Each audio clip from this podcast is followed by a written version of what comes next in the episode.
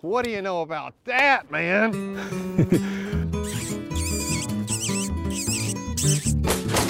That was pretty fun. Yeah, my headphones are being kind of funny. Are they? Uh, I feel like one ear keeps cutting out. I may have had those last week because one of mine was. Well, probably. Anyway, let's go ahead and kick it off. Wes, I wasn't sure that I'd ever met you. I know I've passed you on campus and stuff like that, but I'm not sure we've ever formally met. I know that you're a migratory birds biologist, right? Yes, Now, I'm, I'm not exactly sure I know what that means. Mi- mi- migratory birds excluding waterfowl? it's migratory game birds. I guess is what our program is. so we including waterfowl. It, include it does include waterfowl? Yep. So do you work directly with Brunjes and some of the other waterfowl guys? Yes, he's my supervisor. Oh, cool, cool. We were down there doing some cool stuff uh, last Friday, netting uh, Over wood sloughs, ducks. right. Yeah, we went to the sloughs and netted wood ducks, and I think we got 213. Yeah, that's a good catch. It was a pretty good catch. They said 400 banded in a year is kind of what their goal is. Sure. Yep. So I mean, we got over halfway there with just one shoot of the net. So yeah, they can they can do that pretty regularly. it was cool. There was there. there was probably 400 birds in front of us too. Right. But that, that was pretty cool to see. Have you ever seen that, Lee? Yes. I mean, they used the rockets Mhm. on the nets, and they, it almost, I wouldn't even really call them rockets. It was like pipe bombs with holes drilled in the back end of them. yeah. I'd say it's exactly what they were, packed with, I don't know how much black powder. Or, It, it was a specific amount. yeah, but they look like they look like the little fifty grain, uh, like the, Yeah, they do look like decks, but it's Yeah. a, it's a special blend. We get it actually from Department of Defense. It Oh, okay. contract years and years ago, and uh, there's only one supplier that is overseen by the U.S. Fish and Wildlife Service, and that's where we get our. Okay, well that makes sense because it looked like literally they were putting plastic bags full of about twenty little fifty gram Pyrodex pellets. I was doing the math in my head. I was like thousand grains per charge. yeah, I was it's trying to figure it out. It's a little No. more specific than, Well, that's than good. what you can buy over the counter. But it was cool. I mean, it was really cool to see how that worked out, and I was kind of surprised at how relaxed the ducks were oh, sure. in yeah. the net. They they can be. Wood ducks are they're wild. Just so you'll feel so super good about one catch, Yeah, and you call Kentucky Fields. They come down here and film this thing, and Yeah. then nothing happens. They show up, and uh, so with wood ducks, you don't catch them as soon as they come on bait. They're, they have a, Yeah. there's a flush that you have to wait for. They all come up, Yeah. then they flush, that's what they and did. then the next time coming to bait, that's when you catch them. Yeah, And sometimes after that first flush, they're done. There's something they didn't like, or maybe they just Uh, he- not that hungry that day. Whatever. They're they trick you every time. Seems like. we were down there with Charlie Plush, and uh, he was saying that crows can come in and get them messed up, cranes can get them messed up. They could just see something they don't like, and so the first time they flushed, you know, and they went back to the water, we were kind of like, oh, I hope they come back, and Right. they ended up flushing two times, I think, before we actually pulled the trigger. Yep. But he said you kind of got to pick and choose when you pull the trigger and fire the net because you know that you want as many wood ducks as you can get there, and each time they flush, they come back with more. Yep. So you're kind of playing your odds. All right, if I if I let them flush and come back, I'm going to get more birds. But if I let them flush and they don't come back, then just wasted a, a two thirty wake up call. Right. Yeah, that's a. Mm-hmm. I tell you what, I you know what I we introduced Wes, but we didn't get to I'm Chase Winiger and I'm sitting here with Lee McClellan. So go back That was everyone. go back in time and go ahead and amend that. But um, we, me and Chad met in Louisville at about twelve thirty in the morning to go down there and do that shoot because we got to be there at three o'clock at the sloughs, and that's obviously a pretty good drive. And we stopped to get breakfast on the way there, and we were there so early they weren't serving breakfast. I was going to say. They're like, "Well, we don't have sausage biscuits, but if you want pizza, here you go." So it was it was it was ridiculous. Yeah, 1.30 a.m. is not your typical breakfast hour. Yeah, No, Sloughs no. is out there too. There's I no way to get there. It's cool looking at it on the map uh, because I pulled up the aerials. It's almost like a point out into the. Right. I mean, the Ohio River obviously does a, a U turn around it, but it seems like that would be a, It's s- a cool place. yeah. It seems like it'd be a real floodplain. Oh, it is. And actually, this past Mhm. winter, all of that that point you're talking about was completely underwater. Mhm. There's some satellite footage that NASA has, and uh, we got it at the Mississippi Flyway meeting this year. Somebody was showing me. Really, I knew it was bad, Yeah. but that point was all blue, which blue is the indicated color for for open water. so we lost a, a massive Kentucky. Yeah, we, we really did between there and then down at Ballard and Boatwright Bottoms there. They were all It makes sense for it to have flooded because I, I swear I saw uh, silver silver carp or Asian carp. They were silvers up in the sloughs while Oh, we were filming. absolutely did. Yeah. I saw this fish swimming, and I, and I was actually wading out there to get some cool footage from the point of view of the water. And I said, that looks just like a silver. So I started recording, and then as soon as I got close enough to it, poof, water just erupted with them. All Yeah. took off. Uh, one of my favorite memories wood duck hunting at sloughs. I was putting out decoys early one morning in a canoe by myself, and I got there first and was getting set up. And a big carp just exploded from underneath my canoe, and I Oof. I nearly lost everything. I did, That's pretty cool. I didn't Though. realize they were there at the time, and I mean, hate Asian carp, but they're kind of cool. yeah, they No, I are. mean, absolutely- It's absolutely. a neat experience to see. Yeah. They're a horrible thing Yeah. for our waters, Mhm. but Yes. Hate that we have them, but it's uh, interesting, kind of unique to see. they are. Watching them jump for the first time is kind of interesting. Of course, getting hit in the face with one. Um, me and Rachel, did I talk to you about going bow fishing with Rachel and Brooks on the Ohio? Mhm. The one of those things jumped. I mean, it was a big, big head, and it hit me right in the gut before I ever saw it come out of the water. it jumped from right next to the boat, gut punched me, and fell right back in before I ever knew it hit me. I think I've told you before. People on the Illinois River and stuff, if they're running at all, they carry an old time metal garbage can lid. Yeah. Oh, shoot. Just like you know, you know, they're, they're attacking a medieval castle, you know, and someone's bam, bam, and Yep. Man, that's that's if, ridiculous. If you look at sloughs from the satellite, it's so neat because you can see through the millennia where it's gouged those sloughs and where Oh, the yeah. river has come back and forth over time. You Yep. know, you can really see it plainly. Yeah, the public land's easy to find too. It's only trees you're going to see. Yeah. yeah, no doubt. That is some row crop land out Yeah. there. isn't it? It was cool when I took the drone up because obviously we pulled up in the dark. We got there to that little bait spot in the dark, so that was all I'd seen of it in the daylight. Once we captured the ducks, and I put the drone up, and I got that whole different view of it from up in the air. Right. And I was like, "Wow, there's uh, a lot more going on here than I thought yeah, there, there was." really is. That's I- a neat place to fly over. I could see that old river channel running right through the slough, and Mhm. I mean, it was uh, it was interesting. It looks like some really good hunting down there, not just for the waterfowl, but I could see how there could be good deer hunting and all kinds of stuff there. There's been some really big deer Yeah. taken out. I'm obviously I'm speaking a little out of my league there, but the local boys that, that work for us there, they've they all Yeah, I think watch deer on their area regularly. Charlie was talking to us about it, and he said that some of the uh, the fields there are subleased out to three different farmers, and there was there were soybeans and all kinds of stuff on the WMA, and with that kind of you know land around the crops, I just got to assume there's probably deer and stuff there. Yeah, they're there. I'm sure some of them are harder to get to than Yeah, what well, a, are well, used a to, or what they'll try for a lot of times. A little bit of a drive for me. I probably won't make the trip, but I'm sure they're there.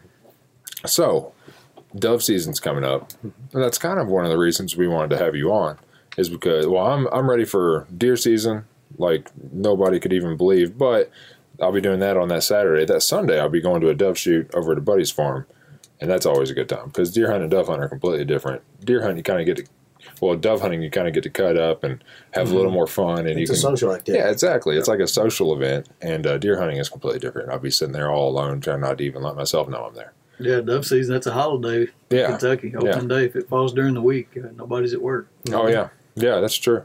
I, uh, I mean, it's hard to think of another way to go out there and have fun shooting that many shells. I mean, you get to shoot a lot of shells, a lot Mhm. more than I should shoot. Is how many? I, I mean, I better take boxes with me because I'm just not that good. But hopefully this year I'll be a little better. One of the things that's helped me is is I've gotten into shooting off a bench with my brother, and if you shoot a lot of rifles, you get to where you want to hunch over and look down the scope, or hunch over and look down. You've got to eliminate that when you get your shotgun out because that'll make you shoot high and behind. And I'm, I'm finally getting better about it. But I've been in a slump, and now I realized why my mechanics have gotten poor. Yeah, doves will humble, humble you really mm. quickly. They're fast, yeah. And a lot of people are like, I'm never going to hit one. They finally hit one. It's like, hallelujah. Seems like I'm streaky. I'll go out there and knock down four out of five. I'm thinking, oh boy, there we go. One box is all I needed. And then next thing I know, I've shot 10 shells and I got nothing to Then show you for start it. trying a little harder. Yeah. over- yeah. Because I, I feel like that's always kind of the goal. Get a, get a limit on a box. And I always end up going back to the truck for more shells at some point. I just bring two or three just because I know. Yeah. Hey, But but, sometimes I'll miss everything and hit one, and then Katie bar the door. I'll get my limit. You know, hey, but I mean, if you get to shoot that many shots that you're going back for more shells, you're having a good day anyway. Absolutely. I mean that's great because I've been on a lot where it's, you shoot three times because you saw you know two birds Yeah. all day. At that point, you Been there just, and done that. if the birds aren't flying, you just let them have it. Yeah. I shoot a pump action, man. I get my arm to get a workout that day. I do too.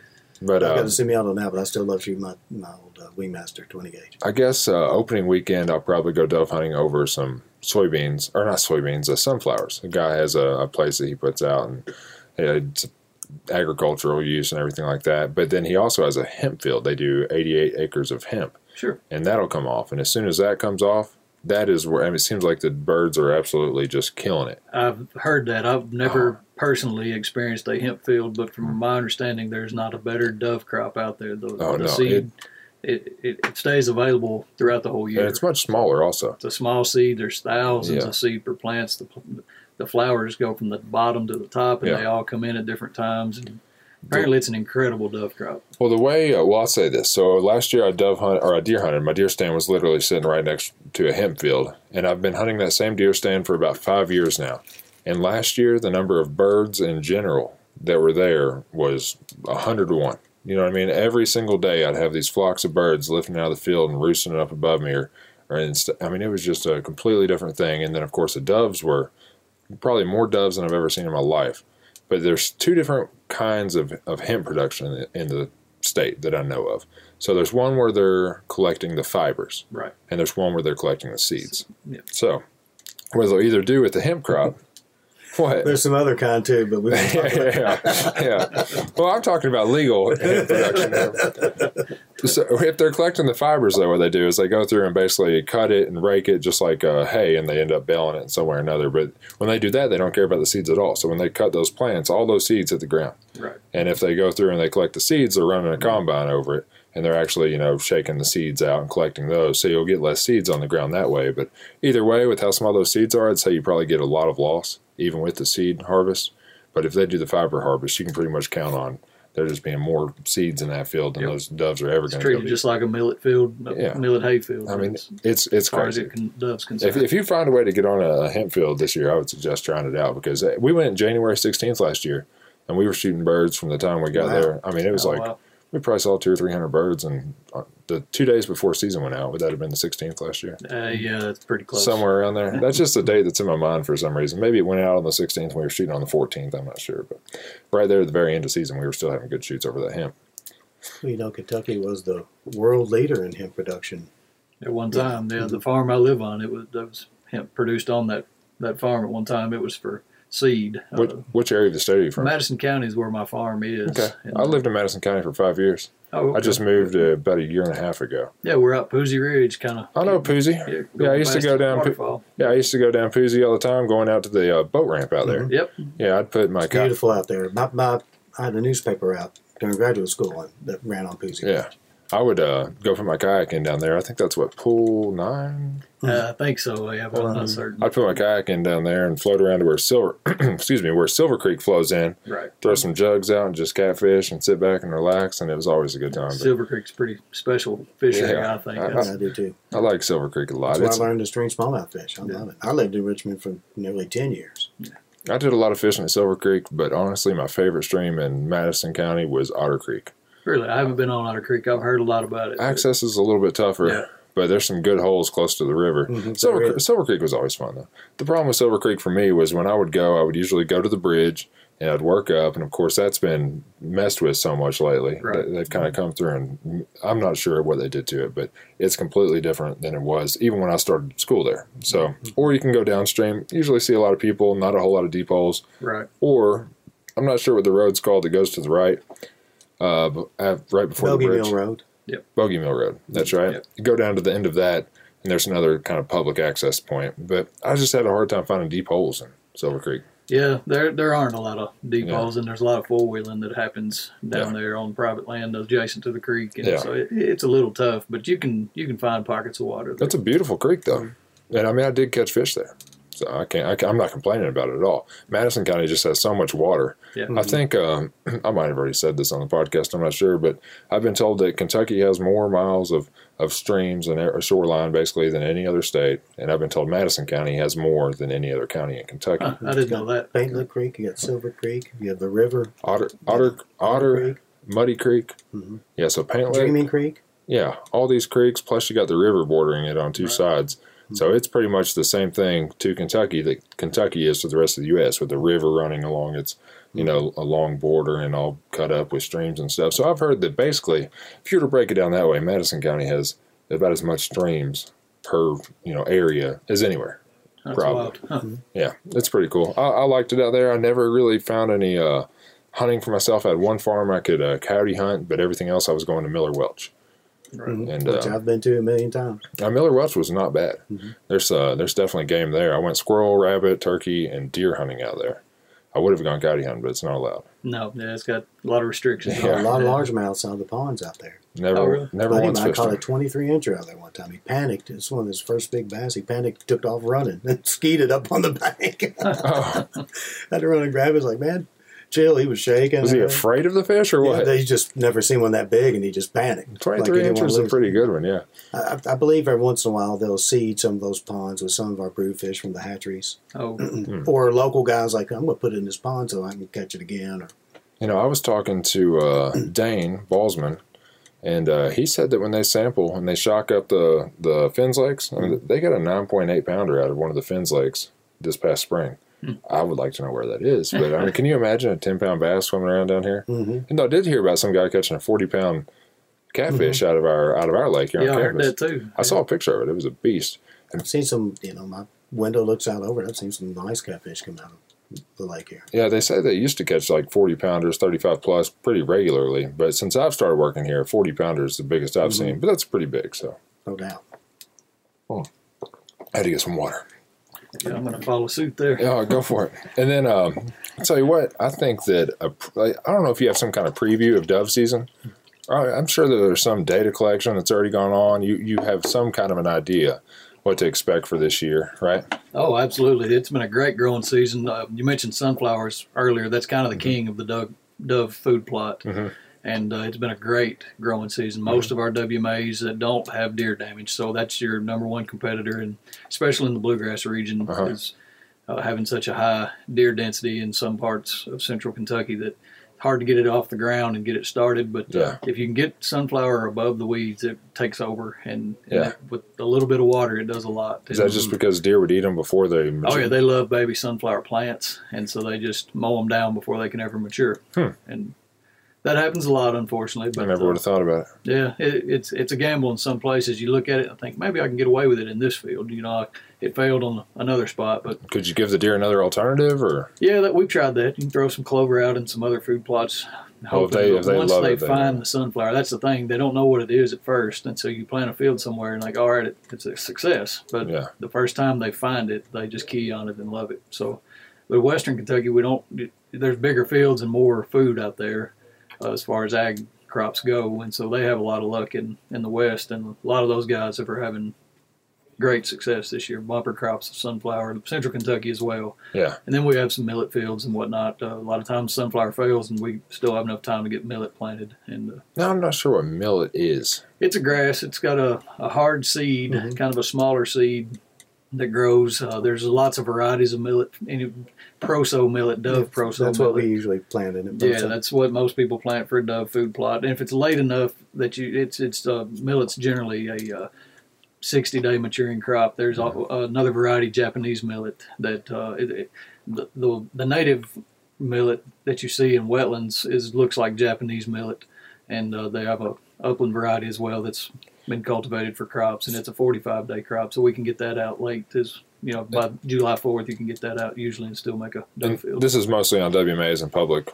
fields, right? Yes, we have Okay. two kind of dove fields and that Fish and Wildlife runs, and that would be our WMA fields. Mhm. And then we have a program that we lease fields from private landowners. Yeah, there's one of those about a mile. From, I mean, it's across the street from my house. I could probably shoot my bow to it if I aimed high enough. Is that the Shelby County Yeah, field? Yeah, yeah. that one that's been in the program a long time, and Yeah. probably the most successful field we have. Yeah, we've actually done a shoot there before. Mhm. Um, I can't remember when we did that shoot. I shoot. remember that. Yeah, but I mean, I, I hear the people over there, and Yeah. people go there, and I mean, I feel like they have a lot of luck on that on that field. Oh, absolutely. It's one of our best fields, if not the best field ever. the Madison County field's good too, It is. Yep. from because that's where we shot last year. Mhm. oh, y'all, y'all Yeah. braved the rain last I last know year? the landowner So, there really yeah. well. Leroy. Mhm. Yeah, we went and shot the opening day in the rain, and honestly, I didn't go on that shoot. Sangster and Chad and Brooks all went, but uh, yeah, you know, they were kind of not so optimistic heading out there because it was raining and stuff. They get there and birds were flying, people were set up, and I mean, Everybody's excited about it. He does a great job. Leroy's Yeah, he's just I've an hunted exciting that guy. field since about 1988. Mm, wow. He or seems, that farm. seems like a pretty uh, pretty friendly guy. Oh, he is. Yeah, we I play poker with him a lot too. Believe it or not, he's a really good poker player. I'm glad you mentioned the rain. That last year I learned, so I, I didn't go out. Generally, yeah, I, I me go too. I was like, field. a hurricane. wh- Why go? oh, I heard your story before, Lee. Yeah, I was so mad. Everybody Yeah. oh man, they had great success. I always will either hunt a field. Generally, I hunt, or I'll at least go evaluate fields. Mm-hmm. But this year, the ra- the weather was so bad, or last year, excuse me, the weather was so bad that I didn't even go. I thought there would not be hunters in the field, but from the way I understand it, every field had a few hunters, and the hunters that went were limiting out. Yeah. But the doves did not change their pattern one bit. So if it's raining this year, I may be in Uh, the field. No. You know, but I've been on them when it's raining and not seen a bird. You know, they just coon up and don't don't. I fly. guess I'm just a fair weather dove hunter. It's Well, just, I've Well, never considered. that's why I didn't go. I was like, "Oh, I've been in that before," and then everybody came back. Oh, we we did great. And I was If it starts So raining, could that's one thing. fire. Yeah, if it starts raining, that's one thing. But to know you're going out in hurricane, yeah, that's going to Like be that way for a couple of days. You know? Yeah. I just never considered it. Well, it's different for me. So if it's raining, honestly, I'll probably be deer hunting. I love deer hunting in the rain. But uh, as far as the enjoyment part of it, like when I I, love to fish in the rain as long as it's not lightning. as long as it's not coming up too hard, Yeah. because I The usually, light rain, I love to fish in the light rain. I mean, I'm going to get wet anyway. Why not get, Mhm. you know? They bite great in the light rain. I think. But when I go, uh, so when I go dove hunting, I'm not really like looking for that. So it's, this is hard to explain. When I go deer hunting, and I'm hunting that buck, and I and I get the buck, it's like this is a, you know, that's what I'm after. Was the harvest was the accomplishment, right? Right. When I go dove hunting, that's not really what I'm after. You know, I'm out there just having fun, enjoying the day, and the meat's kind of a, a bonus because Sure. I, I do like bacon wrapped with a little bit of a Yeah, doves. jalapeno. That's hard to beat. Oh, I Dove know. on the grill. That's it's pretty tough. No, it just, I mean, every one of them that I get, I will bacon wrap, cream cheese, jalapeno, stick a toothpick in it, and throw it on the grill. Absolutely. You can fillet them off the breast, and a buddy of mine sautés them in butter and garlic. Oh Just yeah. pan sautés them. They're fantastic, like a little appetizer. You just Yeah. stick a thick, uh, toothpick down in them. I have buddies. We take them to the duck blind. If they, you know, the bigger blinds with the stove and stuff, we'll pack them in in the cooler and we cook them right in the skillet in the duck blind. It's If hard you, to mess up. You know, if you only get a two or three or four, you got a snack, and if you get more than that, you got a couple of meals worth. So. yeah, absolutely. You can flay them off the breast too and marinate them overnight in Italian dressing, and man, they're great the next day. Can't go wrong. But, and I think a lot of people overcook their dove. That three, four minutes aside, flip three, four minutes, and they're done. Don't Yeah. you think? With all migratory birds, I think that's People common. overcook it. So, so the the go to is to wrap them in bacon. That's Mhm. everybody add a little fat, add a little flavor. And to me, with any migratory bird, doves, ducks, geese, whatever, geese are tougher. So you got to know your meat. You got to take care of it a little better. But doves and ducks, especially, I grill it until the bacon's done. I don't look at the meat. I don't care if it's Right. red Mhm. or pink or whatever. When the bacon is crispy, that's when They come off. that's when they come off, and it's always good that way. Yeah. If You cook them forever and ever, they're going to get a. It's you hear about a livery taste. I don't think it's a liver taste, but it's just a stronger flavor. I that- think yeah, the more you cook it, the more, like. the more that comes out. Yeah. Hmm. But Well- if you saute them in that butter and garlic, they just taste like a nice meat. Yep, You know, you yep. can't. Doves are no- more forgiving than ducks. Yeah, For I never have Yeah. waterfowl actually. It's like the one type of hunting that I don't think I've done is waterfowl. If, if your duck has not got a little pink, it's ruined. Don't you think? If it's white all the way through, it's overcooked. Oh, Would you agree with yeah, that? I do definitely. Yeah. I do plan on going waterfowling this year though. My neighbor Kyle Tipton, I'm going to make sure he takes me. That way, uh, Be I'm, careful running around with that guy. I'm, ro- I'm roping him into it right now. no, he, uh, yeah, he, he's big into it. Obviously, you know, he's he's ate up with it. Now, I've seen him in the background of some of the photos out of the goose roundups and stuff. I mean, he, Yeah, he helps goes. us out a lot. Oh, yeah, I know he helps out with maybe locations and stuff like that, but he also is just so interested and so into it that he'd be out there no matter what, just watching the birds and stuff like that. But Sure. Yeah, he uh, he lives right next door to me, and this year I've already put the bug in his ear that I would like to go waterfowl hunting. And I feel like if there's a person to go with, it's probably my next door neighbor who's extremely into it. And Kyle's a nice guy too, so Yeah, he is. yeah. And now he's roped into it because I mentioned it on here. so I will be going waterfowling this year. I'm not sure what Kyle's going to take me to do, but it'll be fun regardless. And uh, I don't know. I will try that. Yeah, always wanted to. People tell me not to get into waterfowl though because once I do it, I'll be You're going to go broke. I'll be addicted to it and I'll go broke in a heartbeat. It's expensive and a lot of fun. Yes, it is a lot of fun when they're flying. Great, humbling. You know, I mean, everybody thinks that big bird would be easy, but you know, if you don't hit the pilot house, that bird keeps on flying. Yeah. You know, I am going to put in for, uh, and there's some stuff I want to come back to, but I keep getting off track, and that's perfectly fine. But I am going to put in for Sandhill this year, and I really want to do that. And I was listening to uh, John Brunjes the other day, and he was talking about some changes to how they're going to draw this year. Yeah. So the way I understand it, in the past, 400 people were drawn, Right. right, and they were given two tags apiece. That's correct. This year, basically, what's going to happen is there are 1,300 permits, right? Roughly. Yep. roughly thirteen Yeah, the numbers is based on our five-year average. So we have a the U.S. Fish and Wildlife Service. We have a harvest management plan we have to follow, and it's Okay. based on the average that we have. So how they're going to get those thirteen hundred permits filled this year? Because in the past, not enough, not a lot of people had applied for the sandhill hunt, right, right? So yeah, we were the first state to, to implement a eastern Yeah. crane hunting season. It's, it was always listed as a game bird, but numbers dropped low enough that they took it off the book. so I think that five hundred some people applied last year. Is that- Yeah, it keeps growing. So, Yeah. and last year's first, it was not the first time we've had to turn away, but we had 20% of our applicants did not get tags last year. Okay. And our number was so conservative where we were the first state Yeah. to implement a season, we had a lot of room to, to add. And so the commission passed that this year, and we're trying to avoid folks that apply not getting drawn. So that's a that's a because basically it almost you're not guaranteed to get drawn if you apply, but your chances are pretty good based on this year, we think their chances are real good. yeah. Because in the past, do you know about these changes, Lee? Yes. Okay, so I basically, wrote the press release for them. well, dang it, I don't know all this stuff. Lee. I'm always behind. I was It's all right. excited. Hopefully, should've known. everybody can at least get one. That's what I'm saying. But basically, if you year. put in this year, what they're going to do is almost like a round robin. Yep. So they're they're gonna they have 1,300 permits roughly available, and say 600 people apply. They're going to go one through 600. All of those people get a tag, Correct. and then they'll go back to the beginning. One through 600. All those people are going to get a second tag. And now 1,200 tags are given out. Now they're going to go back to the beginning. One through 100 will get a third tag. That's correct. So basically, they're just going to take all the people that apply, as long as it's less than the total amount, and they're going to run through until all the tags are given out from Yep. start to finish, back to the start, and through over and Yeah, over and over. everybody will be assigned a randomized Yeah. number. Just pull it out of a hat, and then that's your number, and it'll go just like you mentioned. The uh, we're getting ready to air a sandhill crane hunt here. Mm, when's that uh, application open up? September first. September first. So it we'll was prob- moved up this year. Last year and, and every year previous, Yeah. uh, the drawing was held in November, November. Yeah. right before the season. Yeah. This year we're holding it during September with our normal quota hunts. So Well- it's it, everybody needs to be aware the the se- the the application period is moved up. If I had to guess when that piece is going to air, it's probably right around then, because we'll we'll try to time it up to with the application or with uh, the you know people being able to apply opening up, so Right. it times out right. But it's a really cool piece, and it walks through kind of you know as far as from how to how to hunt them, decoy placement. Uh, you know where to go and what to do once you get a bird on the ground as far as banding it and tagging it goes uh, Yep. taking the test beforehand all the way to certain recipes you can use and stuff like that so Awesome. Yeah. it's going to be it's a little bit longer piece. I think we gave it an extra four minutes than we typically do for some other stuff, but it's a lot of information. It's really good. I just watched it yesterday. Yeah, they're neat birds too. I, Oh. I, I got a feeling you'll get a lot of views on that. Oh man, I, I'd say so, and I just like watching them. I remember the first time I saw sandhills come over. It's like Mm-hmm. you know, it's a it's a sound that gets you. Yeah, it really is. Yeah, you have to come out on a roost count with me this year when they start showing up in December. We every week we go out and get Go a, down to Barren. That's how we get our averages. Well, Wayne Tominga at Barren River does those, and then I go over to Cecilia to some roosts over in Hardin County, and we uh, we go to where they roost and we count them coming off roost, so we know.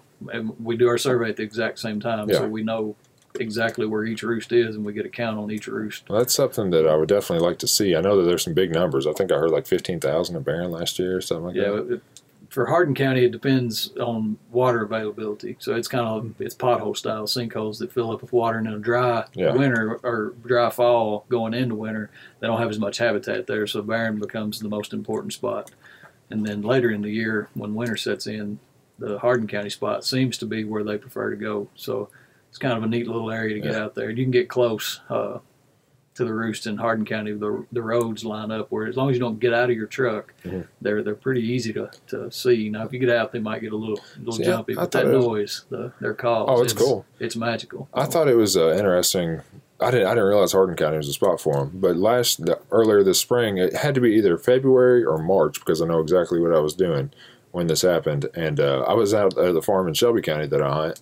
There was probably thirty or forty of them down there in the bottom of the cornfield where it kind of floods up by the creek sometimes. yeah, And I, I, I never had seen them on the ground in Shelby County before. They're fanning out a lot. Uh, we, we're getting reports in far western Kentucky and Mm-hmm. Yeah. eastern Kentucky even. That's and cool. Down around Several Lake years Cumberland. ago, we were smallmouth fishing right after Thanksgiving on Cumberland, and they were over us all day with that. Yep.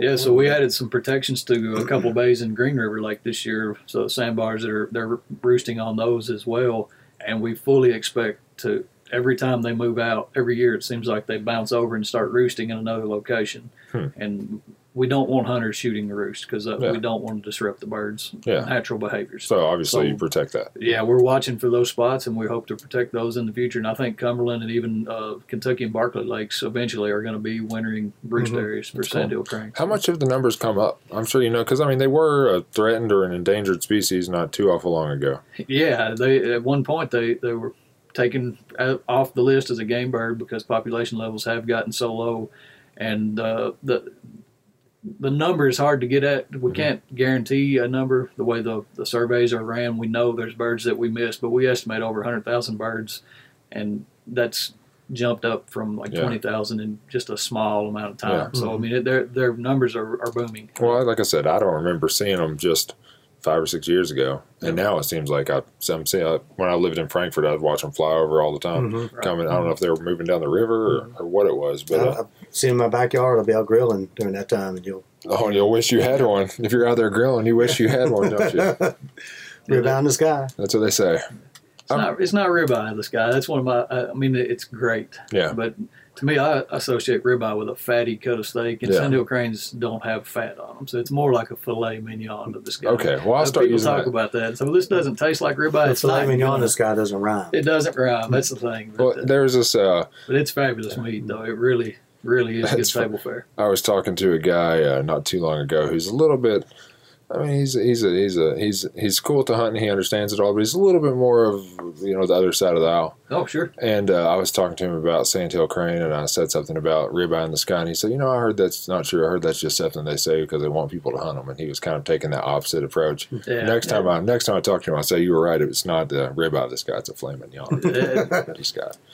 So I tell him I stand corrected. Yeah, there's a lot of people out there that don't want them hunted, and I completely understand. That bird is it, it's kind of like a status symbol, I guess. When you hear that trumpet calling from the Oh, sky, it's, it's cool, but at the same time, I mean, Yeah, it's it's a designated game bird. It's always been It's co- considered a bird to be hunted. It's just uh, we manage populations. We don't hunt them if the Yeah, populations exactly. are wrong. So It's all about the it's all conser- science. It's all conservation, all science. Yeah, I completely agree. I don't. I mean, if it's, it shouldn't be hunted based on science or based on the conservation, then I would say let's not hunt 'em. Right. because that's what you you want everything to be thriving.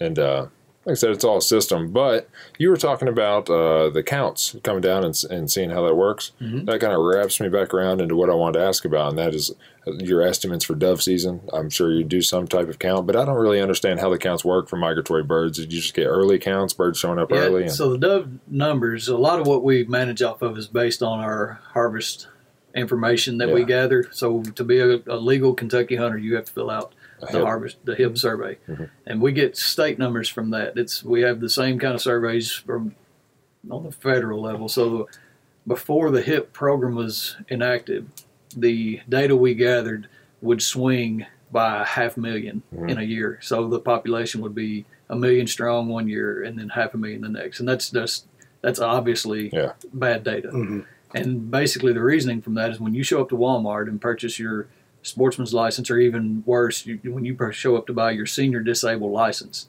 that clerk may or may not answer those questions. Well, they had to answer the questions. You could not skip the So they might have just hit a number. They just went went in and hit yes or went in and hit no. so that's so what we we. had So zero data process up. as to how many birds were being harvested, how many hunters we had. It just was no data at all. Did you hear that noise come across there? Mhm. That was when I touched my cell phone. It came across. I don't know if it's like a, a loop somehow. Huh. Yeah, but so now the survey is required after now the, the license surveys, purchase. we've got a lot more accurate data. We know how many hunters we have, and we know how many birds our hunters are harvesting each year, roughly. And we can use that along with our roadside counts that we do in the state, and some we have some other counts that we can kind of back check some yeah.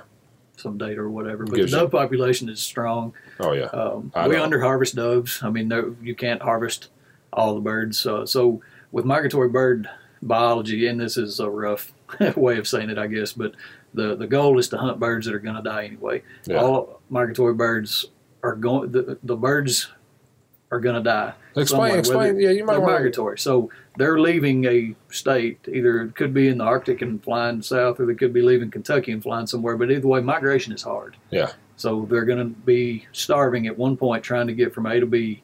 They're going to die. Yeah. So we would rather hunters harvest the bird Yeah. than they starve to death. So we know about how many birds die of a population, and that's where we work. And we don't want hunting to negatively impact the population. Yeah. So that's kind of how we set our season. So doves, uh, uh, it's a species that we underharvest. You can't harvest enough doves. There's just not enough hunters out there, and there's not an easy way to get people. You know, it's already taken the average hunter six shots to shoot a dove. So Is that average? Now I have a benchmark. Yeah, I think it's. Well, I feel better now. Yeah. and that's that may be old numbers. It only but takes me four. it used to be six or seven shots per dove was the average that it takes a hunter to. So you stack up a 15 bird limit, you go much farther than that. You can't afford a dove hunt. You know Yeah. that's getting into your pocket and a lot of shooting. So uh, anyway, the dove populations are strong. Every year that we've seen is in our our flyway, it's uh, doves are managed in management units, so the eastern management unit and the central management unit, and uh, so uh, our unit we are seeing good numbers. Uh, Mhm. the, the eastern management unit we, we don't have any any long term expectations of a closed season or reduced season or anything at all. So I don't see why you would. There's so many doves. habitat is strong. Doves numbers look good, Yeah. and uh, this year the fields look great. So I expect a really good dove season if the weather cooperates. How do the uh yeah, actually I know we had one of the better growing seasons of Corn looks fantastic. Well, it was the all- silage fields should be great Yep. later. it was just perfect. The rain came in big amounts and we got sunshine and we got rain. I'm seeing a lot of birds when I'm just out and about. I'm seeing a lot of birds. yeah, I was I was counting them by the dozen, and I I know I saw about 200 on a line the other day. Yeah, we band a lot of doves. We band around 2,000 doves in Kentucky, 1,500 to 2,000 doves in a year, and uh, those uh, all those bands are coming back quickly. I'm already having guys finishing their strings, asking for more bands if they Yeah. in an area we need more bands put out. So I never have gotten a banded dove. I've not shot one either. Um, I band them at my house, but I don't hunt near Yeah. the house. And then we have a lot of WMAs that are banding sites. We scattered all the way across the state. So So how does uh, just explain to me real quick how how doves migrate? Because I know they end up down in Argentina and Mexico and all these places, but where do they where do they start and where do they go and why? So they're a little little interesting. So most of you saw like Arctic geese, snow geese, or whatever, they're kind of specific where their breeding grounds are versus their wintering grounds. Uh-huh. Doves are a little different. Where we have our summer population of doves here that nest in Kentucky, and they're going to go south at some point, Mhm. and it may not be as soon as winter gets here they're gone. Mhm. So going on band data. So the reason we ban birds is so we get harvest data back from that. Right when a hunter kills that bird, we know how old it was and the day it banded, where it was that day. So the birds that are banded birds being returned in January are still Kentucky bir- birds for the most part. Now Uh-huh. you definitely get them January harvest in southern states as well, but we're still getting a lot of direct recoveries, meaning a bird banded the same year it was harvested. That's the data we use. So Yeah. if we band a bird in July, harvest it in September, that's a direct recovery. And, and even into January, December season, January season, we're getting Kentucky banded birds still here. Yeah. So their their migration routes are going to be shorter. Possibly they still go south, or maybe that's delayed, or maybe they did go south, had a, I mean, or, or had a, a bird that went south to nest, had a failed nest, and they bounced back up. Quickly. We caught it. You know, it, they're a little different. They're Yeah, all over the board. Seems like a yeah. Maybe that's why I don't understand it quite as well. It's because Yeah, yeah. it's a little less uh, understandable. Yeah, our geese do that. You know, they are resident geese, as Well, they're called. I can look out this- geese. Look out this window right now, and I'd see a hundred of them. Exactly. Some of these birds out here, you know, they may have a failed nest, and instead of trying to re-nest, they up and fly to Canada, Yeah. molt their feathers, spend the summer there, and then come back. So doves can do the same thing. Uh, they're pretty poor nesters, but Uh-huh. generally they do try to re-nest. But just migratory birds, they do weird things sometimes. So They got a lot, lot going on. yeah, they do. They got a, a pack up and move halfway across the hemisphere Yeah. every year. I mean, that's crazy. Migratory birds are pretty interesting. Lee, you want to say something? Yeah, well, along those lines, one of the ways for people to get into dove hunting would be participate in our men or youth fields. Oh, yeah, sure. that's something Yeah. that and I the sign up is starting this coming Monday, August 6th. Yep, from Monday next week until the following Friday, Friday, the seventeenth. August the I think. 17th. Yep, Yes. four thirty p.m. Was that, what is this program? Explain it a little bit because I'm not sure I completely understand it. What what it is is a, a, a mentor, an adult, Uh-huh. can bring up to two.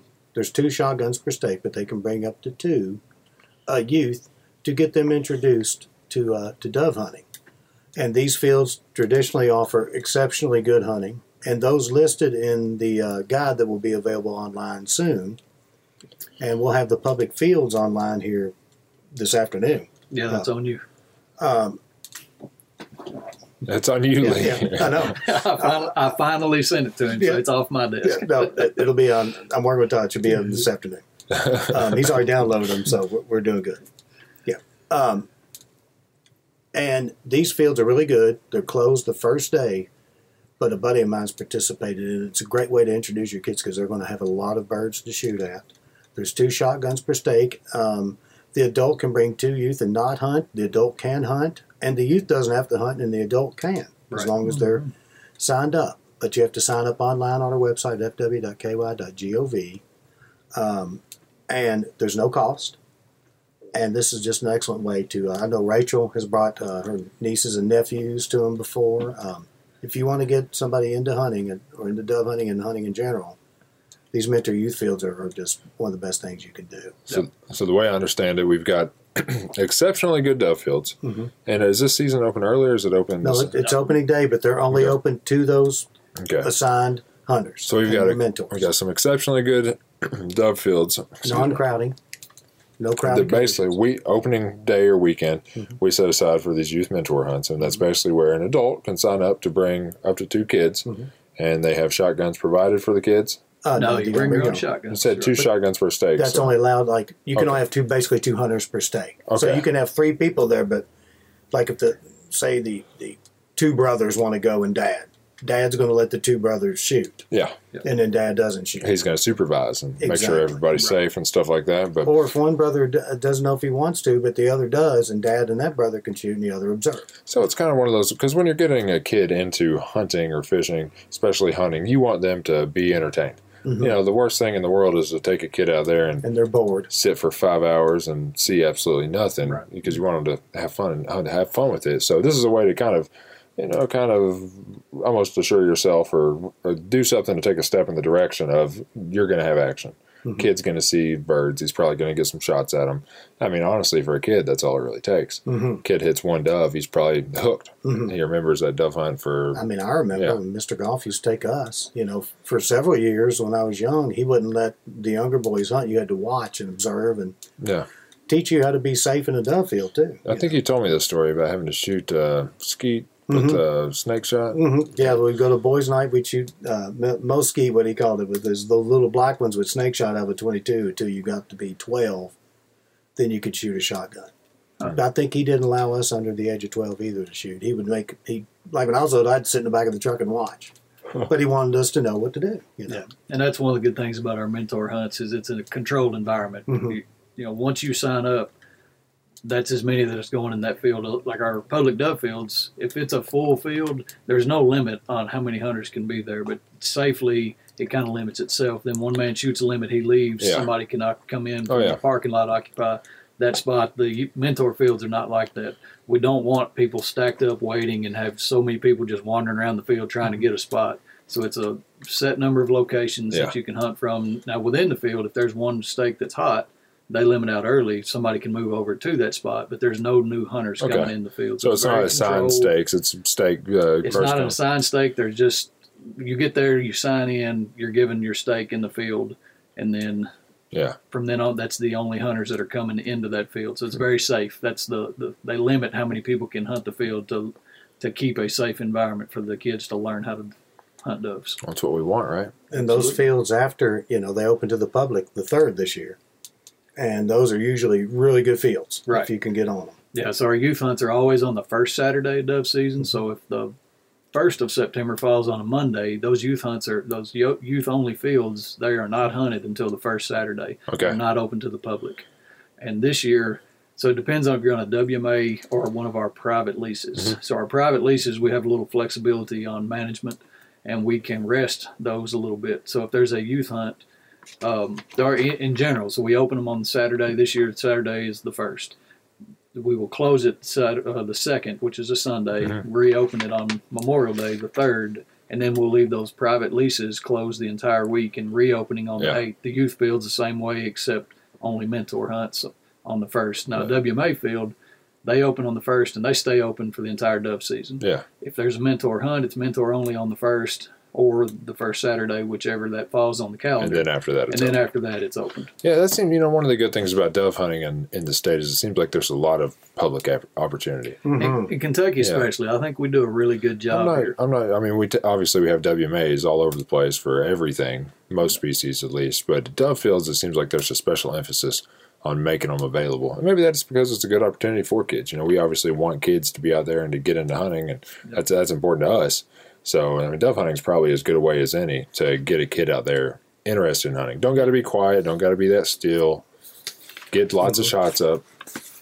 If you'll let me plug a different, another kind of hunt while we're on that topic. Yeah, go So for it. So our R three program, recruitment, retention, and reactivation, Yeah. uh, through INE, they actually have the field to fork program. I don't know if you Oh, ever yeah. mentioned I- it I on know- the podcast. I know not. Field to Fork. I don't know if we've talked about it. We've talked about some of the other programs that go along, like the Hook and Cooks, and the Right. we've talked with mm-hmm. Easton, of course. But this is kind of the hunting version of Easton's programs that we've talked about before. Right. In Yeah. my mind, it's one of the greatest programs we have Yeah. at the moment. And, and for the the first ever Dove Field to Fork event is going to be this year, September fifteenth, in Carter County. Carter County. And so they're gonna that's the Learn to Hunt program. Uh-huh. Basically, is what that is. It's for hunters eighteen and older. So this is targeted to adults that are new to hunting or have never hunted doves. So it's an adult Field to Fork for doves. Exactly. It's not a youth hunt, but it's still a limited hunt designed for inexperienced hunters. Yeah. So if you've never hunted doves or if you're new to hunting, period, Yeah. you are the audience that this is for.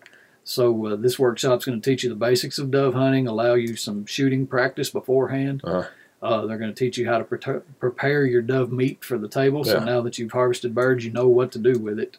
And then it will offer you the opportunity to hunt with a skilled mentor, somebody in the field that knows what Mm-hmm. they're doing to make sure that you're safe and doing things the right way. Yeah. So it's a twenty-five dollar program. Uh, you sign up. Let's see. I think you go to our website to fwky.gov slash education.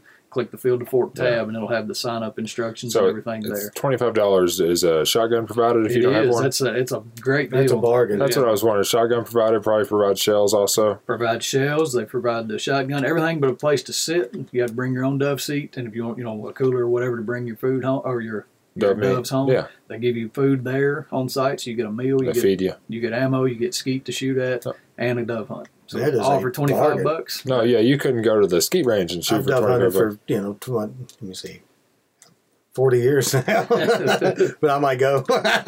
Oh, that's a, that is that is a good program. That's a, I like I like how all of our R three programs like that one work. Like Easton's programs are obviously good. The uh, and that, that that sounds like one of the more interesting field of forks because I'm not sure in the other field of forks you actually got to go hunt. Oh yeah. Mm-hmm. No, So like the deer, oh the deer and turkey, of course you did. What am I thinking? We actually covered that. Well, they've done a, a waterfowl event before where they did not take it. It was in the summer, and so they brought waterfowl meat and taught you, told you about water. Because waterfowl, you, if you've never done it, you don't just walk out and waterfowl. hunt. You have to have decoys. You have to know where you're going. You have Yeah. to find a wetland. It's a lot. There's a lot more into it. Yeah. So this dove hunting, it's a it's a, a lot of opportunity out there, Yeah. and they're they're gonna take you through the Well, you know, in my opinion, dove dove hunting is. I'm not going to say it's easy to get into, but it's one of the easier types of hunting to go from not knowing anything to being able to go out and get your own meat and take it home and you know do do it all start to finish yourself. It, it's not as difficult right. No, to, that's to exactly right. because honestly, when you go to clean a deer, there's a lot more to know than when and you go. dove's To, easy. yeah, cleaning a dove is like getting one cut of deer meat out of that deer, right. and uh, And you don't have to have special equipment to dove Yeah. hunt. You know, waterfowl hunting, you got to have good camouflage. You got to be able to hide. Yeah. Dove hunting, if you're in a good field, you, I mean, you could have an orange shirt on and still Yeah. kill doves. Yeah, So honestly, the it's- beauty of it. as I don't as recommend that. No, I don't recommend it either. you can do it though. But I've seen a guy in a white shirt just hammering before, you know, Yeah. white t-shirt Yep. On opening day. Yeah, on opening day, I, I wear jeans in the dove field all the time. I just I have a, usually I wear a camo shirt and a camo hat. Probably not even necessary, but sometimes I just need to keep the sun out of my Mm-hmm. eyes. Yep. And uh, I mean, it, I, it really doesn't matter. I, people go out there and they shoot them. You know, they just they'll pull their mule or their gator up or whatever, and they'll sit down on the back of the tailgate. You know what I mean? Yeah. Shoot them that way. Is that legal? It depends where you are. You can shoot, you can shoot from the tailgate, I think, if it's not moving. and Yeah, it's not moving. field. It's Yeah. just sitting in a field. I guess it's uh, more comfortable than I sitting on a wouldn't bucket. recommend that on a WA. No. No. uh, you know, speaking of what's legal and whatnot, I got checked the other day by the game warden for the second time in my life. All right. Yeah, Where I, at? uh, Shel- Shel- Shelby County. It was Rigsby. Yeah, I was fishing. It was actually me and Jameson. We were out there in the creek uh, catching crawdads, and he comes down. And of course, I I've known Rigsby for a while. Before he was a game warden, he was in Shelby County working. And I said, "What's up, Rigsby?" And I kind of yelled at him across the creek. I said, "You want to check us?" He said, "Yep." He said, "Oh, "It wouldn't matter if you were the commissioner. I'd be checking you." And he, Oh, went he went through the whole yeah. That's what I like. He checked both of us. Uh, Jameson had his uh, hard copy license. I had to pull mine up on my phone and show him the digital. But uh, yeah, he uh, he explained to us that And I told him, I just out of curiosity, or not curiosity, just making conversation. I was like, I like my job too much to to risk anything, Chris. You know that. And he said something about if he ever did anything illegal like that. So if a game warden ever got cited for anything like that, might as well just turn their stuff in and Mm-hmm. start looking for a new job because I guess some, every case that they had had um, could potentially be reopened. or- Yeah. Right. Yep. That would be a huge liability. that would be. Yeah, that's absolutely crazy. But uh, take it to the WMAs. I've heard of people in uh, Shelby County two years ago. One guy got arrested. It said uh, game warden was sitting there in the field watching. This guy pulled up in his truck, started walking out in the field, saw a bird flying towards him, shot it, and it was a, a chicken hawk. yeah. That Mm. unfortunately that does happen with Yeah. dove hunting. You got to know what you're shooting at. You're Yeah. going to have killdeer. You're going to have some, Yeah. you know, Mhm. The chicken hawk or the kestrel is generally what gets Mhm. mistaken. Yeah. Uh, some of the night jars, if, if a night hawk or whatever, it just happened to be out in the evening, you Yes. know that any of those birds kind of look like a dove. So you need to know that's where this field. The doves are pretty distinctive. Just Oh, if you- if you- Yeah, if they look are. them, they are. the, the rounded wing and the thin tail, they're Yeah. very distinctive and they fly more straight. They don't go up and down. So Yeah. Yeah, you get into a field and pay attention, or if somebody takes you that if you've never been, go with somebody that knows. You'll Yeah. pick it up. You can always, quick. you can. I, I kind of look at the head. Yep. Mhm. Yeah, the Yes, head's and what shape, really and the distinctive wing for me. The shape. wing shape, yeah, I think is what gives and it the, and the as thin well. tail. You know when they're in flight. I said when that guy was walking in that field and he just, you know, kind of dropped his stool and pulled up and shot that chicken hawk, uh, game warden just, you know, immediately started walking over to him. Can you unload your gun, sir, and retrieve your bird? you know, that would be, oh man. That's another thing to remind. Um, two things about the public fields is they get hunted hard opening weekend, and people think, well, it's over. Mm-mm. I've done really well the second and third and fourth week of September, even into the first week of October on public fields. And Yep. you'll have them to yourself usually by the second weekend. Yeah. generally so. But y- your chance of getting checked on opening day for doves are probably the highest for anything. So make sure you're Yep. plugged. And the and holds three shells. Make sure you have everything. Your migratory. And that's Uh, an honest permit, mistake people make. The plug shotgun. Mhm. I took my wife one time, and she had told me I've got my shotgun, and I had never shot in her shotgun, Yeah. and it was a brand new gun out of the box, and I thought it surely had a plug in it. But before we hit the field, I said, well, "Let's check that," Yeah. and it didn't. Next thing you know, you got seven Yep, shells. It was a brand new gun out of the box. Did not have a plug in it, so I'll- I had to cut a stick and make a plug. I'll or I used a pencil, I I'll, think. I'll tell you what I use for plugging my shotgun and That's oh, Big pin will work to Yep. take pull the Yep. refill out of it, and big Well, pin will work. What I did was I used uh, shotgun shells to plug my shotgun, which doesn't seem like it's all that legal. But if you ta- if you do it the other way, so I actually in the field one day I was like, oh man, this gun holds five in the in the tube. So I took the you know the the cap off the end of the tube and literally if you just put shotgun shells on the opposite end, so that, Huh, that they're the on the back side of the spring, and then heck if I ever get short, you know, handed in the z- zombie apocalypse, I got Mhm. myself two or three more shells right there. but I mean, they fit in the tube perfect, and obviously, you know, if you can fit five in your tube, well, heck, just put three of them in the front end, and now you can put two in your tube. So that's exactly what you need to do. hmm That's that's just what I do. That's that's a good one Uh, for the, the old sticks work well too, though. Yeah. that's just what I do. dowel rods. I mean, you know, but just uh, it's easy to forget. Make sure you have It ducks easy, in a row. easy to even if you don't forget if you think it's gonna be there. If like I say, that was this was a brand new shotgun, and for whatever reason, it didn't come with a plug. Yeah, So, you need to know your equipment. I'll tell you what, I'm going to try something real quick because whenever I'm touching my phone, it's buzzing my headphones. Are you guys hearing it when I do that? Yes. So Yep. that's making noise in your headphones? Why in the world is that? I mean, that makes no sense. Let's see if I unplug it. Okay, so without power, that's fine. So earlier, before we started this thing, I put something on Instagram. I said, "Going to do a podcast with the migratory birds biologist. Uh, if you got a question, let me know." And I think I have a couple of things here. So I'm just going to see if I have any questions. All right, here we go. Uh, Uh, this says has nothing to do with the biologist, but have you heard anything about moving early can- Canadian goose season back to the beginning of September in the future?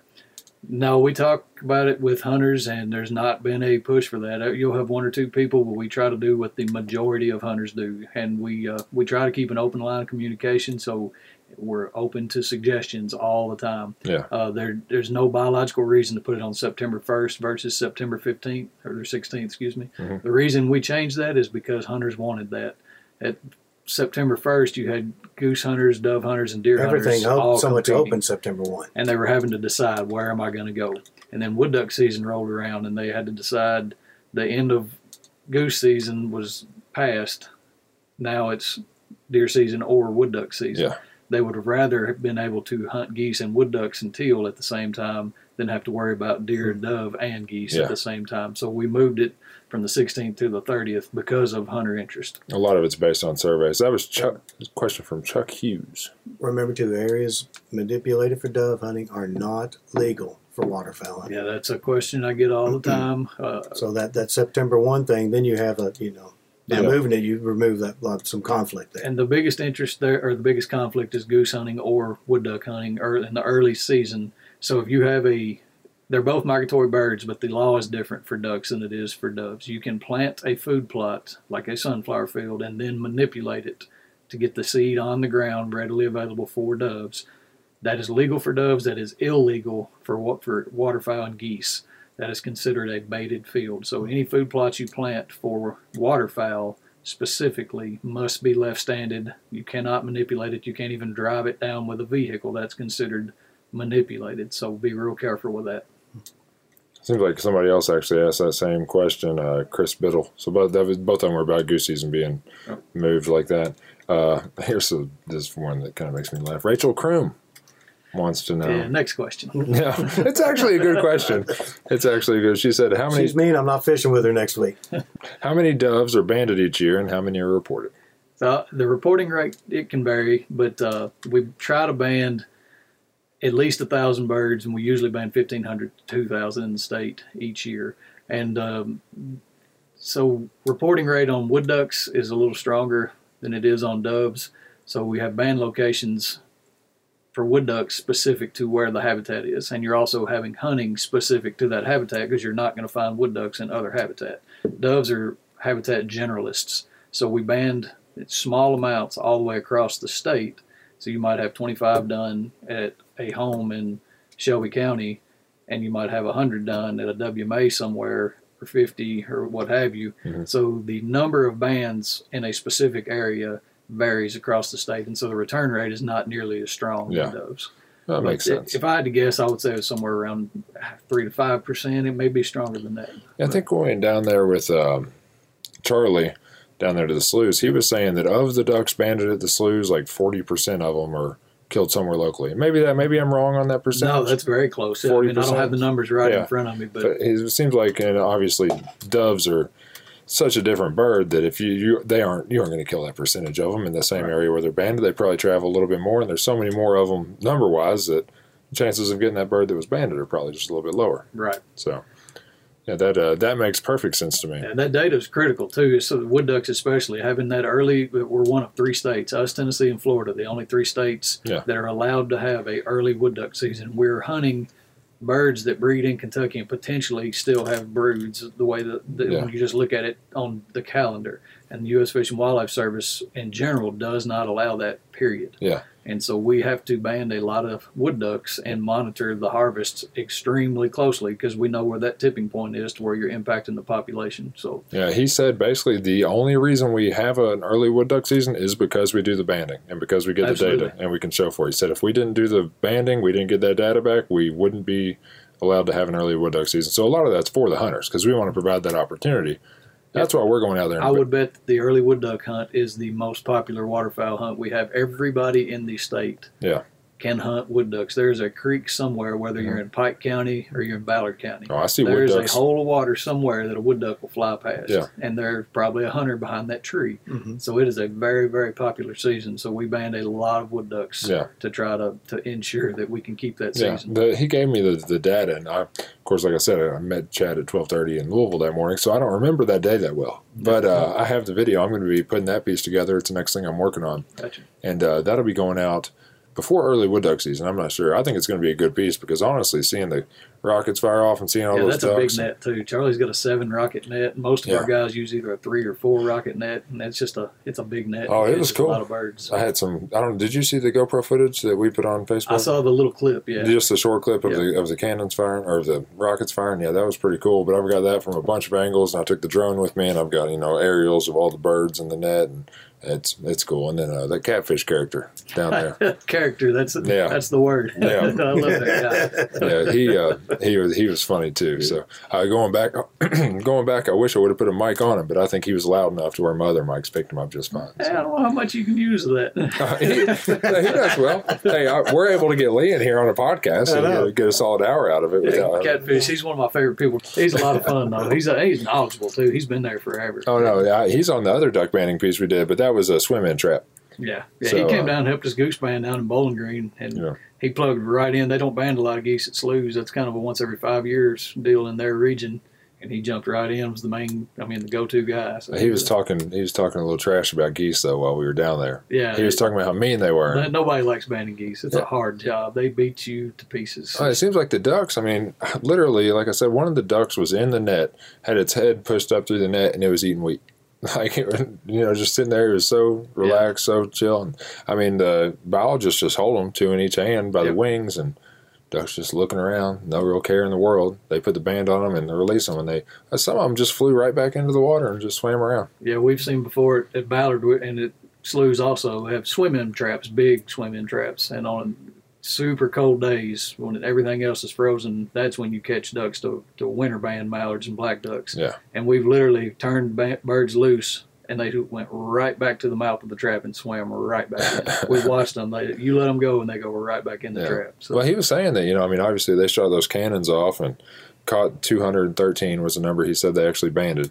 He said when they shoot the rockets again this upcoming Friday, you know, they'll catch a percentage of the same ducks. And he said after they shoot the rockets three or four times, they're getting such a high percentage of return birds that they've already banded that they'll quit doing it. Because Right. once they hit a certain return rate where they're getting the same birds over and over, that's not worth doing anymore. right, yeah, So, I mean, obviously, if those birds are coming back and getting caught every single Friday, they aren't too awful worried about it right. yeah, telling their friends it's not so bad. It's worth it. Go get some wheat and uh, keep catching more. But I tell you what, we've gone over an hour now, and um, I know we all got some other stuff to do. Lee is completely busy, and I think you're relying on him to get something out for you today. Now, right? Oh, well- Uh, he's been relying on me. I was giving him Oh. grief a second ago, but he's been waiting on me. I'll- I know. I know. Lee is a But now sl- somebody's waiting on me, so I'm ready to get them fed. And Yeah. we got to crank out a press release about something about the, again, if you're interested in Mentor Youth Hunts, you've got yeah, August 6th, August 17th. You apply online. yeah, It's free. And if you want to take a kid or nephew, a child, friend, uh, great opportunity there. yep, yep. And I, you know, I think that'll some people will probably you know end up doing that from the podcast. I've heard good things about Easton's had a lot of people sign up for his classes based on the podcast, and this is the same type of deal. And hopefully, you know, it's we want something. them filled yeah. to the brim, don't we? Yeah, absolutely. We, I think we have them in uh, f- five fields this year, if I remember correctly. We have Ballard, one in Ballard County, Ballard County, Union uh, County, Union at, County, at uh, H and H WMA. Grant County. Yeah, Grant County is at Lloyd WMA. Then there is a, a Mercer private County? field and private lease that we Yeah. have in Mercer County. And then down in Lincoln, Lincoln County, County, is that right? Another private So- lease field that Those are fairly spread out. yeah. Mhm. So every region except for the northeast region has a youth hunt. So Cool. Well, all right, let's wrap it up. And uh, like you said, that press release is coming out soon, so people can get on our website. Be website. writing And it look it when we get back. After I get this done, then I'm on to that. awesome. All right, well, let's do it. I appreciate you coming on, Wes. Yes, sir. Enjoyed it. Uh, thank you.